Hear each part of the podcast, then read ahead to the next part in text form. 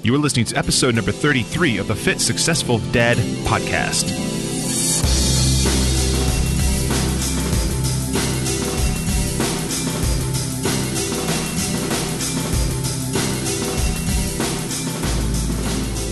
Hey, what's up, everybody? My name is Gordon. Welcome to episode number 33 of the podcast. And today I'm going to talk about crowdfunding.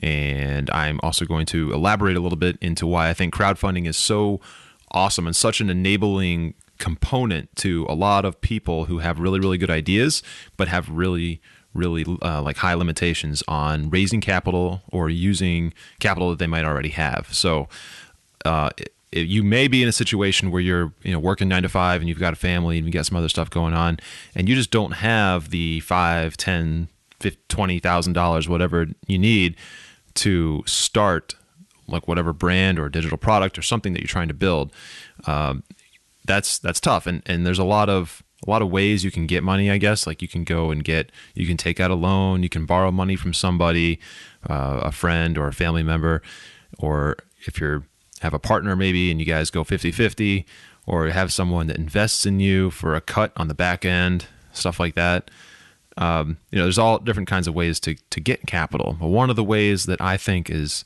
is really really cool and it's kind of a way that you can use to validate your thing your product is crowdfunding so for those who may not know crowdfunding is essentially a platform, and there's multiple like branded platforms. We'll talk about those in a minute, but it's a platform that exists on the internet and you can put your product on it and kind of start a page around it, similar to like a Facebook page, except it's almost set up like a listing.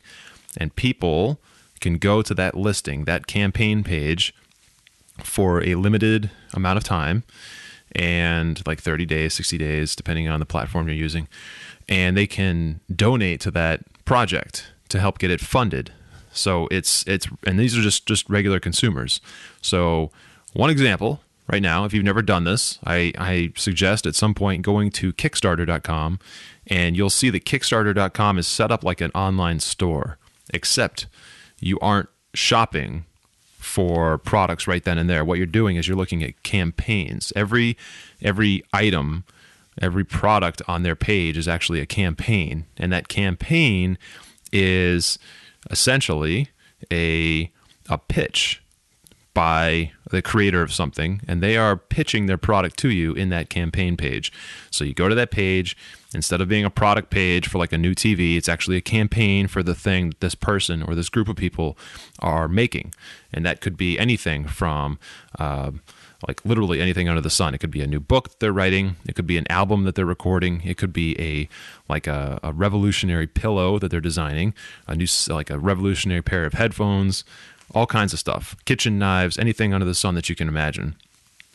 And what this what this really is is there's some creator out there, some some entrepreneur, some inventor maybe that came up with a concept. They produced a prototype maybe and they have pictures, they have drawings, they have video, they have demonstrations, and they are putting it in front of you and saying, Look, we have this really cool thing. We really need 20, 30, 50, 100K to to get the business up off off the ground and on its feet and get our minimum order quantities in and push this product out into the market. And we are asking you to donate to us. And in return, depending on how much you donate, you will get something in return. So a lot of times you can donate like $5, $10, all the way up to usually in the thousands. And depending on how much you donate, you'll get a different perk. So a lot of, you know, there'll be like perks set up at different increments. So I'm going to back up before I go too deep into like the specifics. But crowdfunding is essentially a method for generating capital. And at the same time, it's a method for validating your product. So I will, I guess, start by saying, as far as like creating your campaigns and starting to create a crowdfunding strategy, is just to, to understand that crowdfunding, it's it's free in theory to set it up, but it's not free to, to actually be uh, to to be successful with it. So, uh, crowdfund. I want you to think of crowdfunding as almost a launch strategy, and yes, you will get capital from it, but it's not free to create it uh, in a way where you're going to get capital from it. So if you've gone to the point, or if you think you're going to go to the point of getting prototypes for a product and then having them tested by you or someone you know, and then reworking those prototypes. And when I say prototypes, I mean this could be anything from a, a software package, this could be a like an online tool, this could be a physical product like a supplement maybe. This could be a physical product like a, a, I don't know a new instrument a kitchen knife any of the stuff i've listed up to this point. If you've gone to the level of getting prototypes or you really think that you have a solid idea and you want to get prototypes then that's that's awesome. And that might be uh, enough criteria i guess for you to go into crowdfunding so if you get into, if you've gotten to that point you have prototypes or you want to have prototypes, then you're pretty serious, hopefully, about turning this into a business, whether it's a full-time business or a part-time business. If you are, if you're, if you're up to that level, then you're probably pretty serious about it. Now, you could take your product, your prototypes, and you could scrounge up a little bit of money and try to get uh, some small batch made and try to put those up on an online store or try to put them on Amazon or try to find influencers to help you promote them. Or you could create a funding campaign, a crowdfunding campaign, where you that does multiple things. That doesn't just give you capital, that also validates your product. And that's a huge part to building a brand or building a business or just getting a product up and out into the marketplace is having that market demand and that market awareness and having that validation by the market. And it's it's always a good idea to validate that product before you try to go all in.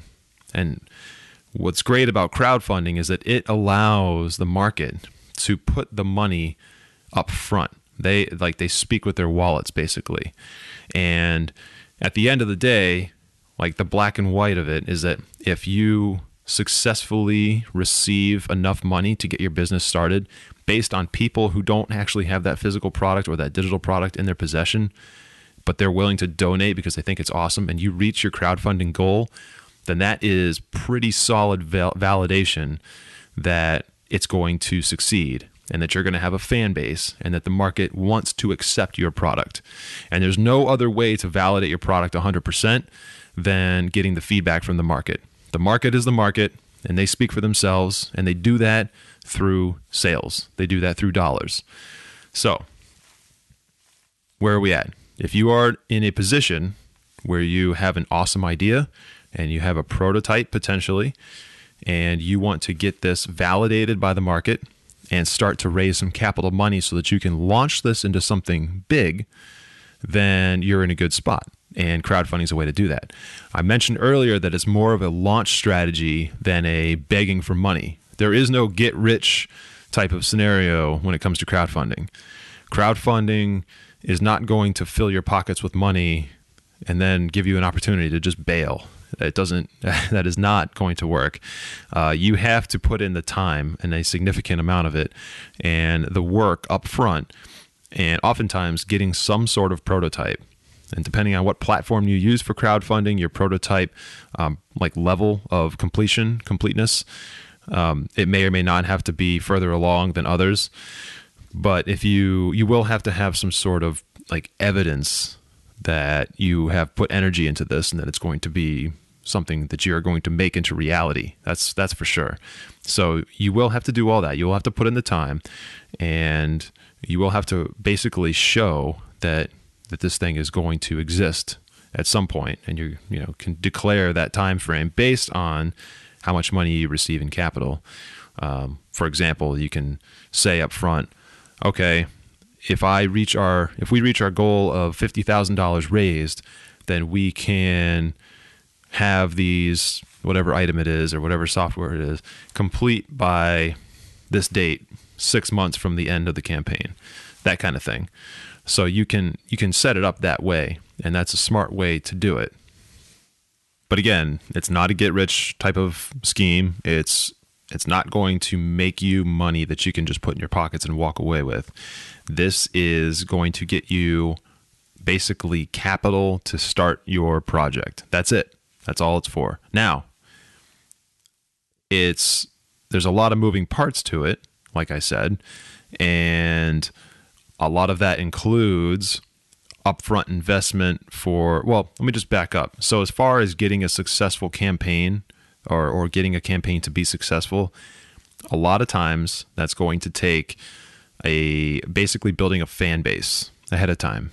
Basically building and cultivating and nurturing a group of followers and that is probably going to be in the thousands if you really want to ensure success. And then having those those followers and those fans um, targeted very specifically through things like Facebook ads, right? And just being able to really niche down on what little subgroups and categories of people you're targeting and getting them to react and then split testing your images and your videos of the ad, capturing some of their information like emails, and then constantly staying in communication with them. And the reason that's something you do before the campaign launches. And the reason you do that is so that when the campaign launches, you can constantly, like every day, reach out to them because that's your audience now. You reach out to that audience who was very specifically targeted and reacted to your ad. So you know that they're interested already. You target them every single day throughout the campaign or at some periodic interval and you let them know here's a direct link to the campaign. Please go and donate so we can get this thing up off the ground. And they're not going to be pissed about it. They're not going to be annoyed by you because they're the ones who reacted to your ad and gave you their information because they are interested. So, you know, that's the point of the very specific targeting that you did on your Facebook ads or whatever platform you use. I, I like Facebook a lot. Um, this is not a episode about Facebook ads, but they're extremely powerful if you're not using them already. They're first of all, they're very inexpensive for what you get, and also they allow you to be so specific with who you target and what kind of demographics you're looking at and uh, where in the world and things like that. And also, everybody is on Facebook. There are your entire fan base for whatever you're trying to build exists on Facebook right now. There might be more people beyond that that aren't on Facebook, but the core of your audience that you need or, or that it's going to help you get to where you need to go, they are on Facebook. So keep that in mind. Now, before I go any further, I want to be totally clear here. So I have never, up to this point, I have never launched a crowdfunding campaign. Period. But, but I know quite a few people who have. Some were successful and some were not. And I have been basically gathering data on this and interviewing people and asking questions with real people, not just reading blogs and stuff, uh, about crowdfunding for over a year. So while I haven't experienced it yet, and we'll talk about the word yet, there's a big yet there. Um, I I know a lot about it. I feel very educated on it. So keep that in mind. Now, moving forward, I am going to use this strategy, the crowdfunding strategy, to launch my next brand. I'm very close to being able to talk about the specifics of it, but I will say I'll, I'll, I'll outline everything that I've done up to this point so that you, as a member of the audience of this podcast, can understand exactly what I'm thinking, why I'm thinking it, and some of the things I'm doing. So, part of this podcast is also going to evolve into basically like a recurring status, if you will. So, I don't know if I'm going to make that weekly yet or if I'm going to make it bi weekly, but I'm going to have recurring status updates on my next brand. I'm going to be totally transparent with it from day one because I believe in it. I think it's awesome. And I think that there's going to be a pretty big audience uh, and, and a lot of really positive reception of the brand into the marketplace. So you can follow along with it and hopefully you can get something out of it. Now, where I'm at, I knew about seven or eight months ago that I wanted to crowdfund my next project. Now, up to that point, I had spent about three or four months, or five or six months, I guess, learning about crowdfunding and participating in crowdfunding campaigns myself. So I I knew I wanted to crowdfund my next project, my next big brand, and I knew what the brand was going to be, and I knew what the products were that I was going to uh, build inside that brand. Um, I won't really talk about how I got there because that's a really long conversation, but I found what I wanted to build. And I started finding suppliers. This is a physical product, by the way. If you followed my Instagram, you've probably seen some pictures that I've put up of like different fabrics and stuff I've been looking at. But I found a supplier.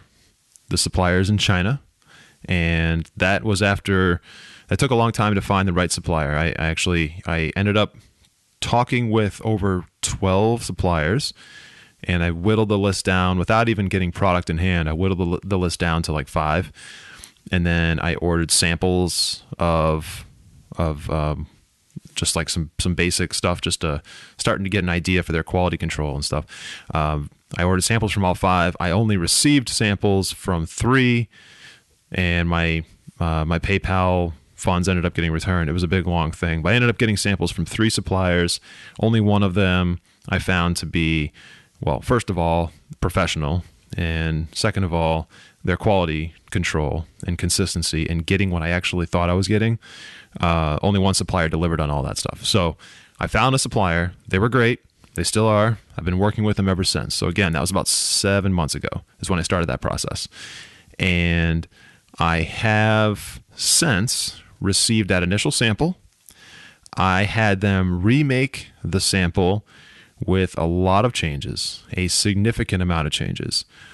And they did that, and that was basically my first prototype. Now, in that time, I also outsourced some graphic design for some logo work and um, like just kind of like some um, dimensional drawing type work, I guess. And I had all that stuff done separate. So I didn't do any of that. And I found that person, believe it or not, on Fiverr I usually don't have a lot of success finding people do it to do what I need them to do correctly uh, and of high quality on Fiverr. But I did find a couple graphic artists on there that that do pretty good work for very low rates. So I had all that work done. At the same time, I had my supplier in China building my second or my first custom prototype, if you will. And then some time passed, and I received that prototype back, and it was great. But instantly when I pulled it out of the box, I could you know identify five, six, seven things I wanted to change.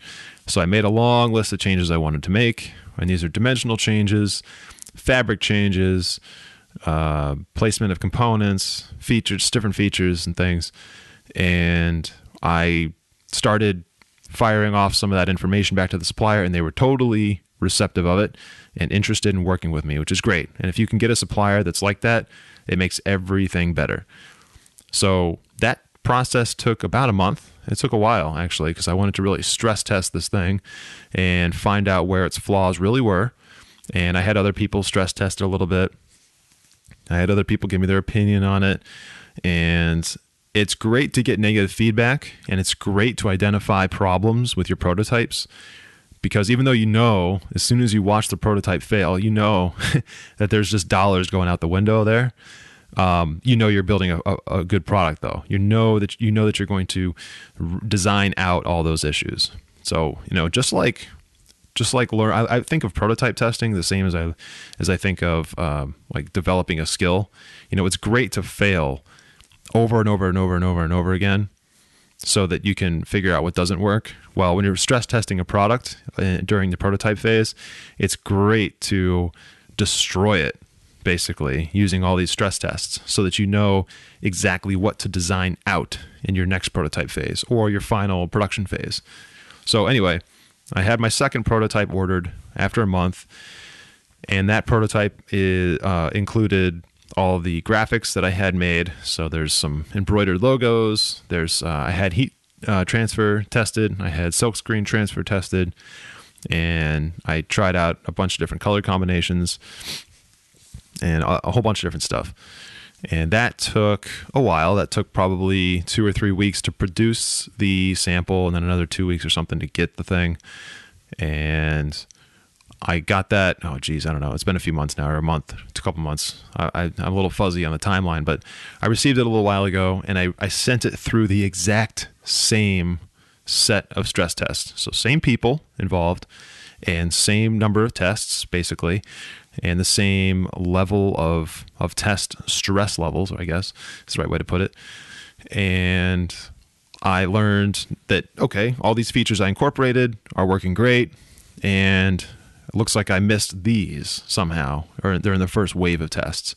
And then also I decided about the graphic stuff. I, I was like, oh, I don't really don't like that anymore. Let me, I like this better. And then I surveyed all the people who I had lay eyes on this thing and put their hands on it, on what they thought of it, and basically got to a point where I was happy making a third prototype. So I now sent all these changes back. And again, my supplier was super friendly and helpful and receptive of all my changes. And I went back to my graphic designer and I had them redesign basically everything that they did the first time and redesign it all again based on some changes. And then um, I, I still wasn't happy with the graphic uh, artist's work at the end of the day. It was really, really good and it, they did exactly what I wanted them to do. But when I got it back, I at the end of the day I wasn't happy with it. So I put all that stuff in Illustrator and I made some final changes myself. So everything's on me now because I made the final changes. But um, you know, like sometimes that just happens. You know, you kind of have to take control. I'm not really a graphic designer, but some of the things I wanted to to do to these logos and, and to the branding stuff, I it was going to be harder to convey that and articulate it, and I didn't feel like paying more money for it, so I just did it myself. Uh, so anyway, the third prototype is currently in production right now. So it's the beginning of May, and I should have this by around the, the 18th or 19th of May, something like that. And that I expect to be exactly what I want to deliver to customers. Now, here's the problem my supplier requires 500 quantity uh, of, of units to be produced for a minimum order quantity purchase. And I want to launch this brand with three different color finishes. So that's 1,500 units. And in order to produce 1,500 of these units and ship them to me in the United States is about $28,000. Okay, so you can see my dilemma. I do not have $28,000 sitting in my sock drawer waiting to pay for this. So I have a couple of opportunities. I can borrow money from somebody I'm not sure anybody in my family is interested in giving me $28,000. Uh, I can go and take out a loan and pay some crazy high interest rate on it. I can try to find an investor who will take some long-term cut of my my brand. Or I'm sure there's other solutions too. Or I can try to crowdfund this. Now, I keep in mind, I set up this entire brand with the intent of crowdfunding it. So I built in a lot of features and a lot of aesthetics that I think people will want to have that they and I and I did some market I missed a step there in the timeline where I had a market research analysis done and I paid somebody to do that and there was a million uh, like research uh, site like works cited in that I had this huge report delivered to me. It was crazy. Um, but the trend for this particular product and related products has been trending upward for years now. And some of the things that this person did during the the analysis was kind of they got really creative with it and they did some personal surveying of different demographics. It was pretty cool. Anyway, it looked good and it looked like it was trending upward in a uh, pretty substantial long term way. This product type is not something that will fizzle out. It's not a short term trend. It's not something that that caters to a like a, a, a passing hobby. This is something that's long term. It's timeless, and it will continue to be timeless, I think. And also, it has uh, a lot of uses. But those uses are all very specific to a certain audience. So, anyway, I feel good about it. I had intent from the beginning for crowdfunding, and now here I am. I need about $30,000 to get this thing up and off the ground. What do I do? Okay, so I'm going to start. I'm basically starting right now. I've already started, but um, this period of time, I'm starting to generate some visibility around the brand. I've started putting the brand out there just a little bit, and the response so far has been very positive. I've been kind of teasing and peeping some some pictures, some sample pictures, just trying to generate some interest, and it's come back quite well. And I'm starting to get people that are like reposting some of this stuff, which is interesting. Again, I'll reveal all this very soon, but um, that's a good sign, right? That's really that's a good sign. So I also have started thinking about the campaign specifics, the crowdfunding campaign specifics. Now, I have looked at a couple different platforms. These are probably the two most popular platforms. One is called Kickstarter, one is called Indiegogo, and they both have very different types of people who go there, and the platforms themselves are different. I'm not going to spend this entire podcast going over the differences, but essentially, Kickstarter has its own image and its own, uh, I guess, customer base, you can call it. And there seems to be a little bit more money floating around the Kickstarter platform than there is around the Indiegogo platform. That's not to say that Indiegogo wouldn't be a successful place to put this particular type of product, but I'm going to start on Kickstarter. And actually, I can end up doing both, and I may do both. Um, you, if you, just so you know, you can create a Kickstarter campaign, complete it, and then create an Indiegogo campaign. You can do that, but you can't do it in the other order in the opposite order. You cannot, Kickstarter will not allow you to generate a campaign that has already been on Indiegogo. So just keep that in mind.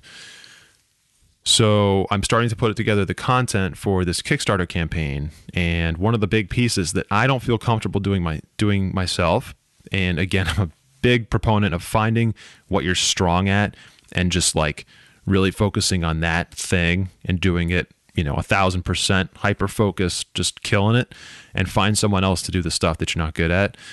Um, one of the things i'm not good at is ad generation and traffic basically traffic generation.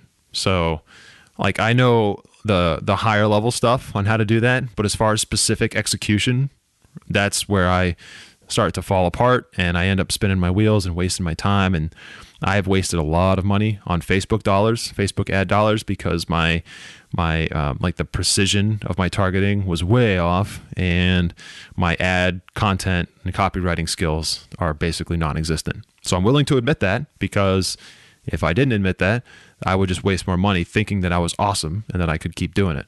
So I have since talked to multiple crowdfunding like expert agencies, if you will, and they're pretty expensive. I will say that. They're in the thousands. But basically, if you find the right one, and I will tell you who I used when I move forward with this, uh, if you find the right one, they will do all of that work for you. They will manage the ad campaigns, they will generate the traffic and the interest, and they will help you with things like photography, getting the right media shots, basically ensuring that your campaign has a high chance of being successful if the market wants your product. So, the way I see this playing out, if my campaign is successful, is that I will generate my $28,000 in capital that I need. It's actually a little bit more than that, but I'm just $28,000. Let's call it 30000 to make it a little bit easier. It's $30,000 in capital uh, plus, there are some operational costs on top of that for logistics, um, like warehouse storage, stuff like that, labels, uh, setting up the online store. There's just some other stuff. So, uh, even if we bump that to like $35,000, and I'm really just spitballing numbers, I do not have the final numbers yet, but I plan on generating, and if it's successful, I will have generated the $35,000 for my materials. Plus, I will have generated whatever the ad spend is going to be. Let's just call it 10K. And then I will also have generated the money I spent on having someone manage all of that and manage my campaign and help me with dialing in on like super specific copywriting and photography and video scripting and all that stuff. And let's just say that's another 10K, right? Uh, so I'm up to 55K. If this is successful, I will have generated that $55,000 to pay for all that stuff. And where does that put me at the end? That puts me at a position where I have zero, almost zero dollars cash at the end, but I have 1,500 units of this product. I have hopefully thousands, two, three, four, five thousand happy customers. Um, and I have a happy um, crowdfunding expert agency that I hired who was able to pull it all off for me with me.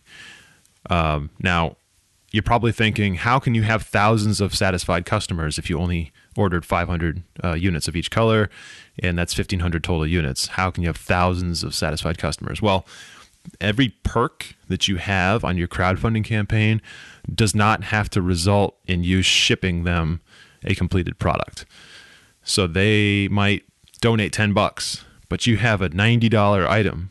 Well, you're not going to give them a $90 item for a $10 donation, but you might give them a t-shirt or you might give them um, a poster or something, whatever whatever makes most sense for your product. So, you know, you can have like, I don't know, 5,000 backers, people who contribute to this thing, but you only actually get like sell as perks um, a thousand of your your final product, and for those four thousand other people may they may have all donated 10 bucks so they might only get t-shirts or stickers or a hat or a hoodie or something. So you know just keep that in mind. But also as soon as the campaign's over you know you can you can piggyback off that. You can have promotions uh, like links directly from your cam campaign saying oh well you missed the campaign so sorry you missed it However, we're still offering a 10% discount for early bird purchases for people who link from the campaign to our e-commerce site and order, you know, straight through there. Stuff like that. So there's all kinds of ways you can do that. You can do that through your ads as well, Instagram, whatever. Um, so hopefully, at the end of this, like I was saying, I have uh, enough money to pay off all of my ad spend, all of my uh, ad agency and and um, crowdfunding experts that I hired to help me do this, pay all of them off, pay my supplier, get my quantities in here, and get my brand up and off the ground, have my e-commerce site running full steam, and have customers out there with the products, sharing their experiences with the products, and starting to spread the word. Right? That's like a really, really awesome way. It's the same thing as if you were just handed enough money, like forty thousand dollars or something, to get your minimum order quantities and get your site up and running and get your stuff up out into the marketplace. That's the same exact thing. It's just it's a launch strategy. So keep that in mind. Crowdfunding is a launch strategy and a validation method. It's those two things together. But it's awesome because you are doing all of that all of the the investment part of it and the validation part of it you're doing that with your current and future customers. So they're engaged from day one. So i'm really excited to try it out and it may fail right? I may i may not be successful with it. It may come up short and that's okay right? But i really want to try it. I think the product caters to it really well and i think that if you are considering a way to get capital for your thing, your project, whatever it is, your brand, your your product line, then crowdfunding should at least be something you consider. Because I have yet to find a niche or a category where crowdfunding just completely does not apply. I mean, pretty much anything under the sun that you can think of would apply for crowdfunding because your product is not going to be successful anyway without an audience that wants to buy it and audiences of all walks, shapes, sizes, whatever, they all will be willing to use crowdfunding. So, with that, I'm going to wrap this up. I'm going to link to some things, some useful resources in the in the show notes here that just kind of compare some of the major players as far as the crowdfunding campaign platforms go.